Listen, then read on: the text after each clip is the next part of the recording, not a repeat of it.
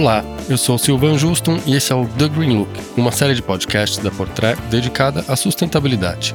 Aqui nós vamos abordar as principais iniciativas da indústria da moda e tudo que está ao seu redor e que vem fazendo a diferença. Hoje, eu e Renata Brosina vamos falar de sustentabilidade, mas pelo viés do comportamento, né? Como que vai ser? Olá, Sil. É, eu acredito que muita coisa também vai muito além, né, das próprias produções dos materiais. É como nós, consumidores, também lidamos com a moda, né, com as peças, com as coleções.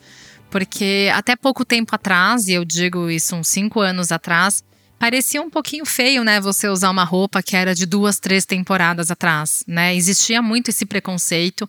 Muitas vezes te colocava numa situação de você tá meio por fora da moda. Tinha aquela expressão so last season, né? Exato. Então, assim, por muito tempo, né, a moda ela acabou trazendo a ideia de que se você não estivesse com a roupa da temporada, você não podia sentar naquele banquinho, né? É exatamente isso. E se você não tivesse a estampa da temporada, você estava por fora, né? Então, esse frenesi de renovar as peças, de estar sempre up to date com a última coleção e a última peça must have, era o que guiava a moda até pouco tempo atrás. Algumas coisas mudaram, a gente tem visto algumas mudanças nesse sentido, né, Rê? Exato, exato. E a gente vê que muitas celebridades também estão provocando isso, né? Porque antigamente era feio você repetir roupa, né? Também existia esse lado, né? De que você tinha que estar tá sempre com uma roupa diferente. Nos tapetes vermelhos da vida, né? Exato. Então a gente vê que existem várias celebridades, e a gente pode até trazer nesse caso as Kardashians, que em algum momento a gente questionou elas, né? Mas recentemente eu vejo que tanto a Kendall quanto a Kim, elas resgataram peças do Jean Paul Gaultier de década de 90, anos 2000 2000. E eu tenho achado muito interessante isso, porque você acaba falando: peraí, eu tenho essa roupa no meu guarda-roupa, eu não sou tão fashion victim, né? Não é tão aquela pessoa que tem que sair correndo para a loja para comprar o último vestido da última estampa. E também os diretores criativos estão atentos a isso, né? Porque isso também faz com que as roupas antigas, que tenham uma estampa chave, como a própria banana da Prada, que é super conhecida, possam reviver, né? Exatamente. Tem uma mudança aí de comportamento de repetir roupa, além de resgatar o vintage, vamos dizer assim, roupas que às vezes são reinterpretadas de coleções passadas, não, não é a original, mas é uma reinterpretação, né? Então tem esse resgate do vintage de marcas de luxo, de criações icônicas das marcas de luxo. E também tem gente repetindo roupa, né? Então já começou com a Kate Middleton, que, que revolucionou lá o Palácio Duquesa de... de Cambridge. Foi uma das primeiras a, de fato, provar que a segurança dela, da roupa dela, era tipo o quê? Repetir, porque aquela roupa é dela, né? Exato. É uma forma de você provar hoje em dia que essa roupa é sua, né? É, e, e ao mesmo tempo frear um pouco essa coisa de consumo desesperado, né? De ter que ter uma roupa para cada evento, uma roupa para cada dia. Não pode aparecer com o mesmo look que apareceu na semana passada ou no mês passado, enfim. Tem ali uma mudança de, de paradigma, deu o que falar na época que ela começou a aparecer com esses looks repetidos, entre aspas, e agora a gente está notando esse movimento das, das estrelas mesmo, da música, do showbiz, que estão aparecendo nos eventos com reinterpretações de, de looks icônicos ou com resgate de roupas vintage, como você citou aí a, as Kardashians.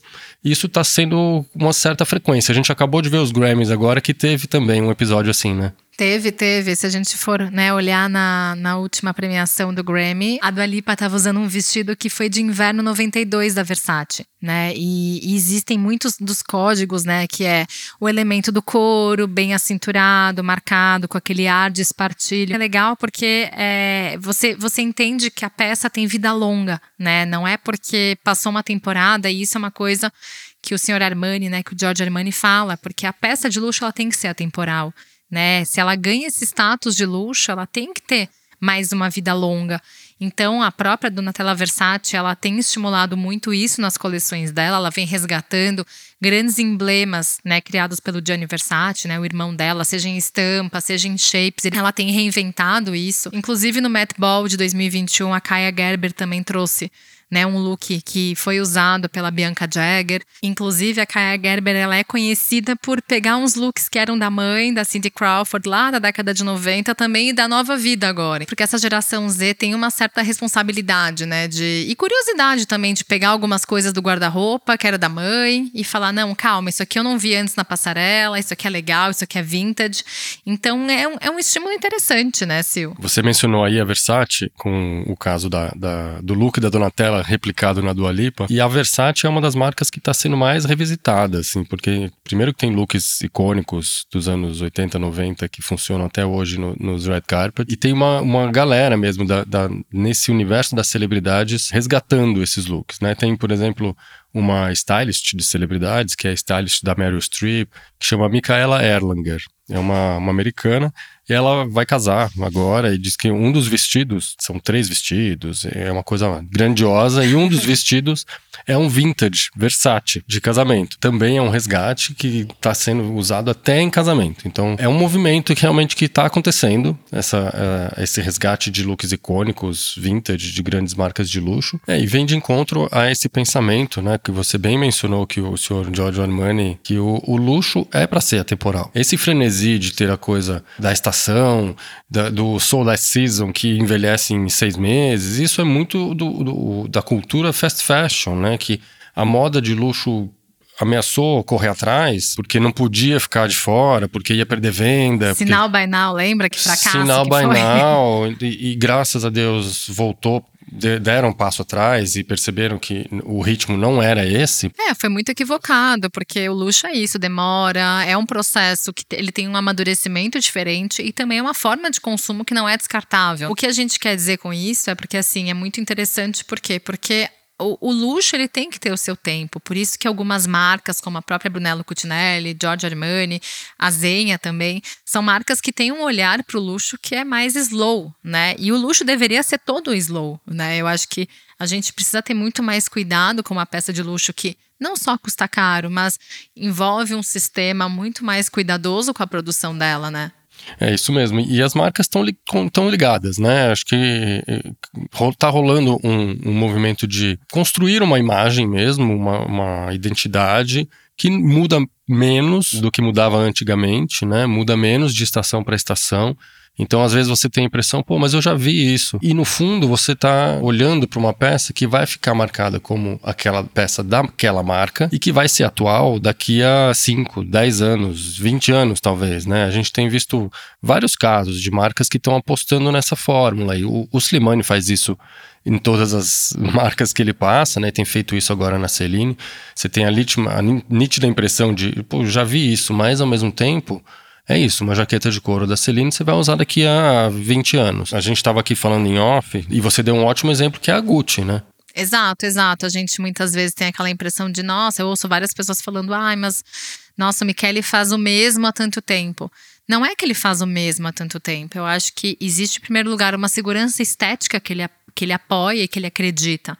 Segundo, quem gosta de Gucci hoje gosta dessa linha estética que ele está seguindo. E eu acredito que hoje é muito isso. A gente tem que valorizar a imagem que o diretor criativo está propondo, porque não é que numa temporada ele vai fazer o que ele está fazendo, na, na, próxima temporada ele vai trazer uma imagem que o Gesquer traria para Gucci. Não existe isso. Eu acho que é muito importante também quando o diretor criativo é fiel ao que ele acredita de forma estética. Por quê?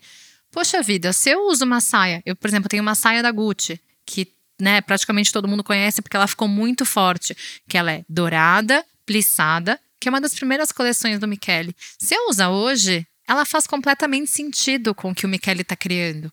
Então, isso dá um olhar de atemporalidade, por mais que a imagem da Gucci hoje seja maximalista, que seja um pouco mais, uma roupa muito mais pomposa, né, do que antigamente, é, a Gucci no Michele é isso. E ele está extremamente correto, né, de propor o que ele está trazendo. Então eu acho que também hoje existe muito essa insatisfação do público que não entende o que o luxo é, porque o luxo ele é atemporal. A Maria Grácia está fazendo mais do mesmo, por quê? Porque é a linha estética que ela acredita, é a imagem de moda que ela acredita, e sim, ela trabalha para uma marca de luxo que é a Dior né? E, e, assim, o Slimane, o que ele fazia na Saint ele faz hoje, né? De uma certa forma um pouquinho mais diferente. na Celine, mas é a visão de moda que ele enxerga e aí mora a temporalidade. Então, por exemplo, se hoje eu uso um vestido da Laurent que foi criado pela Slimane, ele se passa muito bem por um vestido que é da Celine. Então, assim, eu acho que é aí que mora, né, essa linha tênue entre o nossa, mas que sem novidade, e o sim, esse diretor criativo acredita nisso e ele entende que o produto que ele está vendendo é de luxo, né? É isso, e a, gente citou a Saint Laurent, e vale falar também da Saint Laurent do Vacarello, que nessa coleção, nessa última coleção, fez ali uma, um mergulho no, no repertório do, do Yves Saint Laurent por causa das exposições que estão rolando, é um momento especial.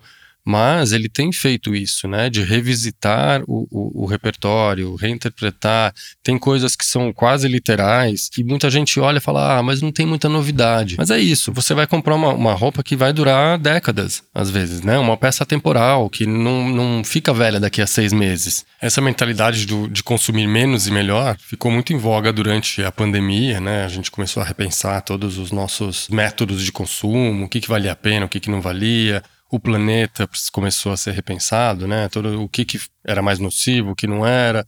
Muita gente aproveitou para fazer uma limpa no armário. Os valores de consumo de moda começaram a ser repensados com mais força, né, durante a pandemia. E acho que essas marcas de luxo, o que elas propõem é justamente consumir menos e melhor. Comprar uma roupa que vai durar muito mais tempo, que resiste ao tempo, que às vezes vira um clássico, né? Como é muito, muito o caso de alguns looks que a gente está vendo aí que as celebridades estão repetindo. De uma certa forma, é, esse é um viés sustentável da moda também, né? Não, sem dúvida, Sil. E eu lembro que uma época, quando eu estava em Londres, eu ia muito nos brechós de Camden Town.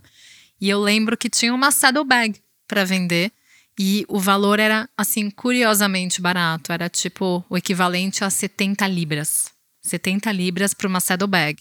E, e aí, obviamente, né, depois de muitos anos, quase uns oito anos, a Maria Grazia lançou a Saddlebag de novo, que foi uma bolsa criada pelo John Galliano, que ela né, remete a uma cela, porque inclusive saddle significa cela em inglês.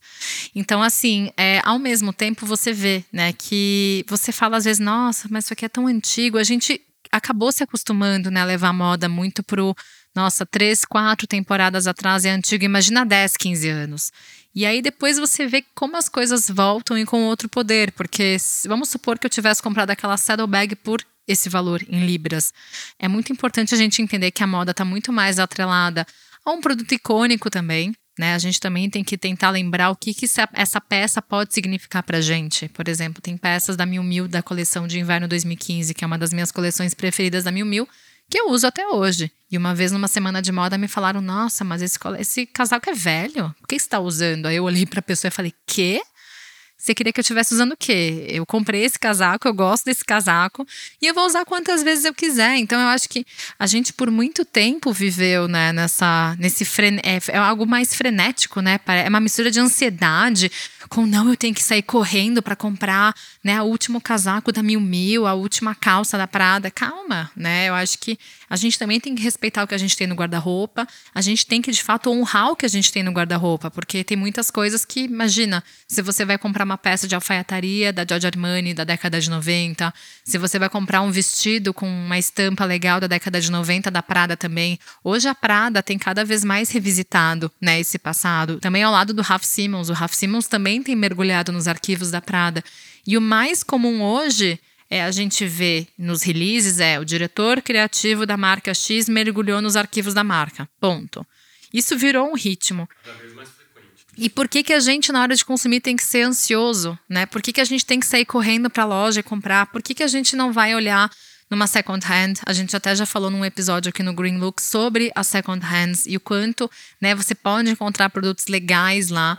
E não é, à toa é um mercado que está explodindo, né? Exato. Então, assim, é, existem muitos, muitas preciosidades né, que já foram criadas e que a gente muitas vezes não para para olhar e falar: peraí, mas eu tenho isso no meu guarda-roupa, sabe? É muito importante a gente também olhar que as peças vintage, que no Brasil, né, é uma cultura relativamente nova, na Europa já é algo mais antigo, então existe essa cultura de você estimular que peças que já foram de outras épocas revivam. Eu, particularmente, já comprei muitas peças legais na Europa de peças vintage, de várias marcas legais, e que eu falo, tá, mas aqui no Brasil, onde que tem isso, né? Porque o, a ideia do brechó, ele tá muito atrelado a, hum, isso aqui eu não quero mais, sabe? É, o, o, o vintage no Brasil ainda tem essa coisa meio empoeirada, né, do, do brechó, mas que tá mudando bastante com essas novas plataformas de revenda, com o second hand, o mercado de resale, tá, tá mudando, tá mudando bem isso. A gente tá conseguindo afastar o, o ranço do, do, do vintage que ainda resiste um pouquinho, mas já, já, já evoluiu bastante. Eu acho que é um reflexo dessa mudança de consumo. E essas coleções que a gente está comentando, né, tanto da Gucci quanto da Saint Laurent, o, a Celine pelo Slimane, até a própria Chanel, acho que tem variado menos no, de uma coleção para outra. Né? Tem coisas um pouco mais atemporais, mais clássicas ali, apesar de, de uma leitura fresh da que a, que a Virginie está tá fazendo na marca. Mas essas coleções, elas têm potencial para ser revisitadas daqui a não sei quanto tempo, porque elas têm uma pegada mais atemporal mesmo. Está tá, criando-se uma identidade que varia menos de estação para estação e que vai remeter diretamente àquela marca ou àquele estilista.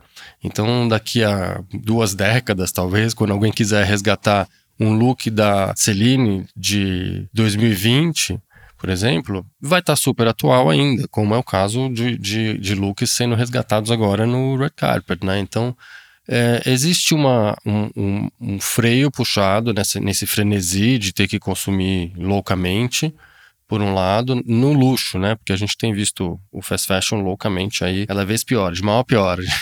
Tem, já abordamos também em outros episódios o, o fenômeno nocivo das novas marcas de fast fashion, principalmente chinesas. A opinião, a nossa opinião vocês já sabem, então a gente nem vai entrar nos fast fashions é, não, aqui, porque... Não precisa, não precisa. Mas se por um lado a gente tem esse, esse frenesi que está degringolando do lado do fast fashion, a gente tem o luxo tomando essa consciência do que o consumir menos e melhor passa por revisitar, trazer o vintage, valorizar o vintage e repetir roupa, por que não? É, e trazer o seu DNA, porque se a gente for olhar hoje, as marcas estão se importando muito em contar suas histórias. Isso. Né? Então, por exemplo, se a gente vai olhar a Gucci, poxa, o Didi Canvas foi criado quando? Foi criado há muitas décadas. Então, assim, foi criado antes da década de 40. Então, existem muitos elementos que são históricos dessas marcas que a gente chama de DNA, ou legado, ou que qualquer outra palavra que esteja atrelada a essa herança né, que a marca acaba carregando no seu, na sua linha estética, nos seus códigos. Então é muito importante a gente lembrar que assim, as marcas em si, elas tentam manter as suas, os seus produtos vivos também, não só pela qualidade, mas se elas utilizam algum elemento que sinaliza que aquilo ali é Gucci ou que aquilo ali é Louis Vuitton, isso é uma forma de transformar a peça em, uma, em um elemento mais, em um item mais atemporal.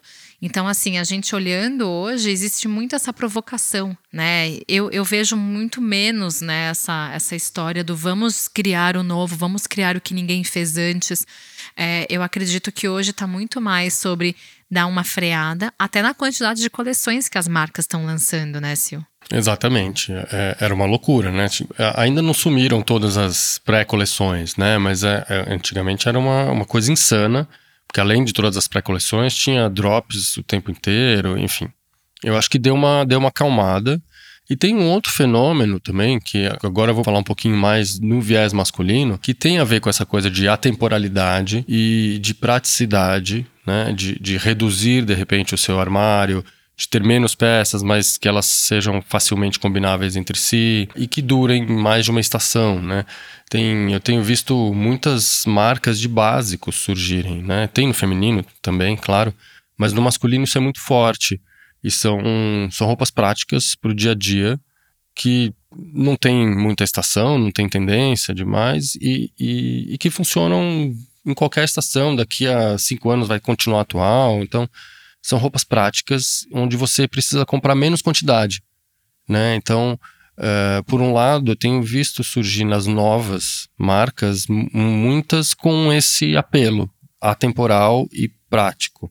E que também é um reflexo dessa filosofia de consumir menos e melhor, né? Não, mas sem dúvida, Sil, isso está muito mais atrelado ao que é o comportamento, né? Das pessoas que enxergam no seu guarda-roupa uma necessidade de ter o quê? De ter peças pontuais, de ter peças que são, né, um guarda-roupa mais enxuto, ter as peças de moda, ter as peças de básico.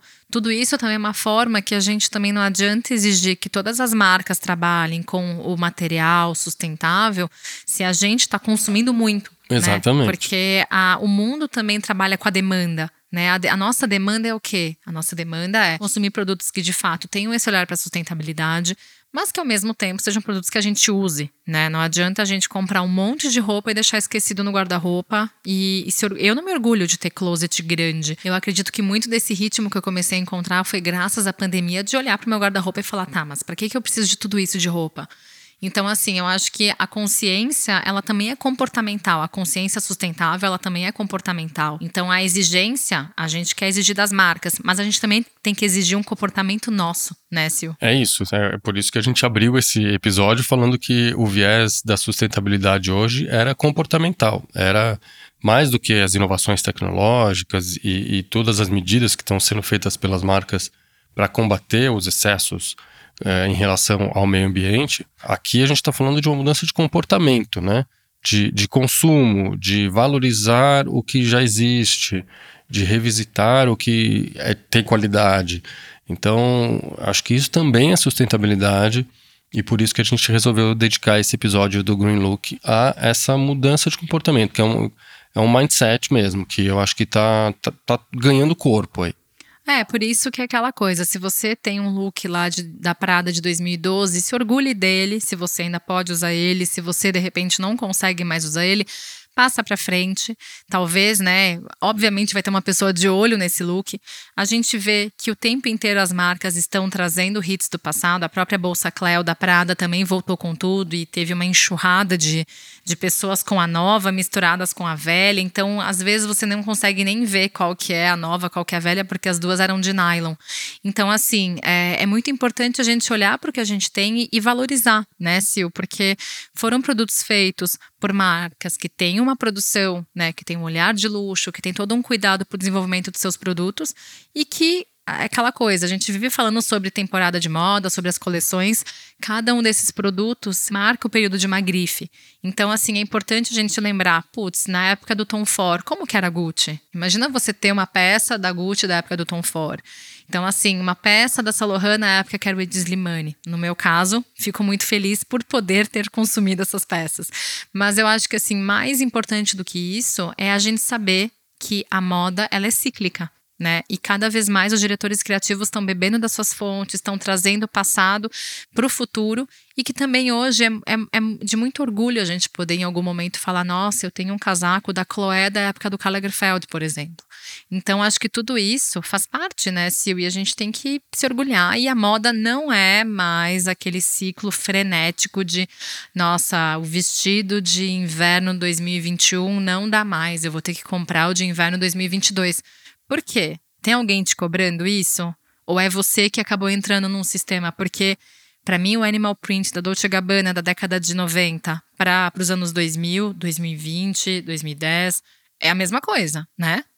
É, continua lá. É uma, é uma assinatura da marca. Assim como é o tubinho preto, ele continua ali. Por mais que tenha agora umas, umas coisas um pouco mais espalhafatosas na, nas coleções da, da Dolce Gabbana, os clássicos estão ali, né? As assinaturas estão ali. Então, às vezes, é, vale, claro, para o show, vale o, o, a coisa mais show-off ali, o, o, que chama mais atenção, mas na hora de, de, de consumir, de comprar, talvez valha mais a pena investir nesses, nessas peças atemporais, na, oncinha, no, no tubinho preto, enfim, que são peças que vão durar, que vão se tornar clássicos que você vai usar daqui a, a 20, 20 anos, né?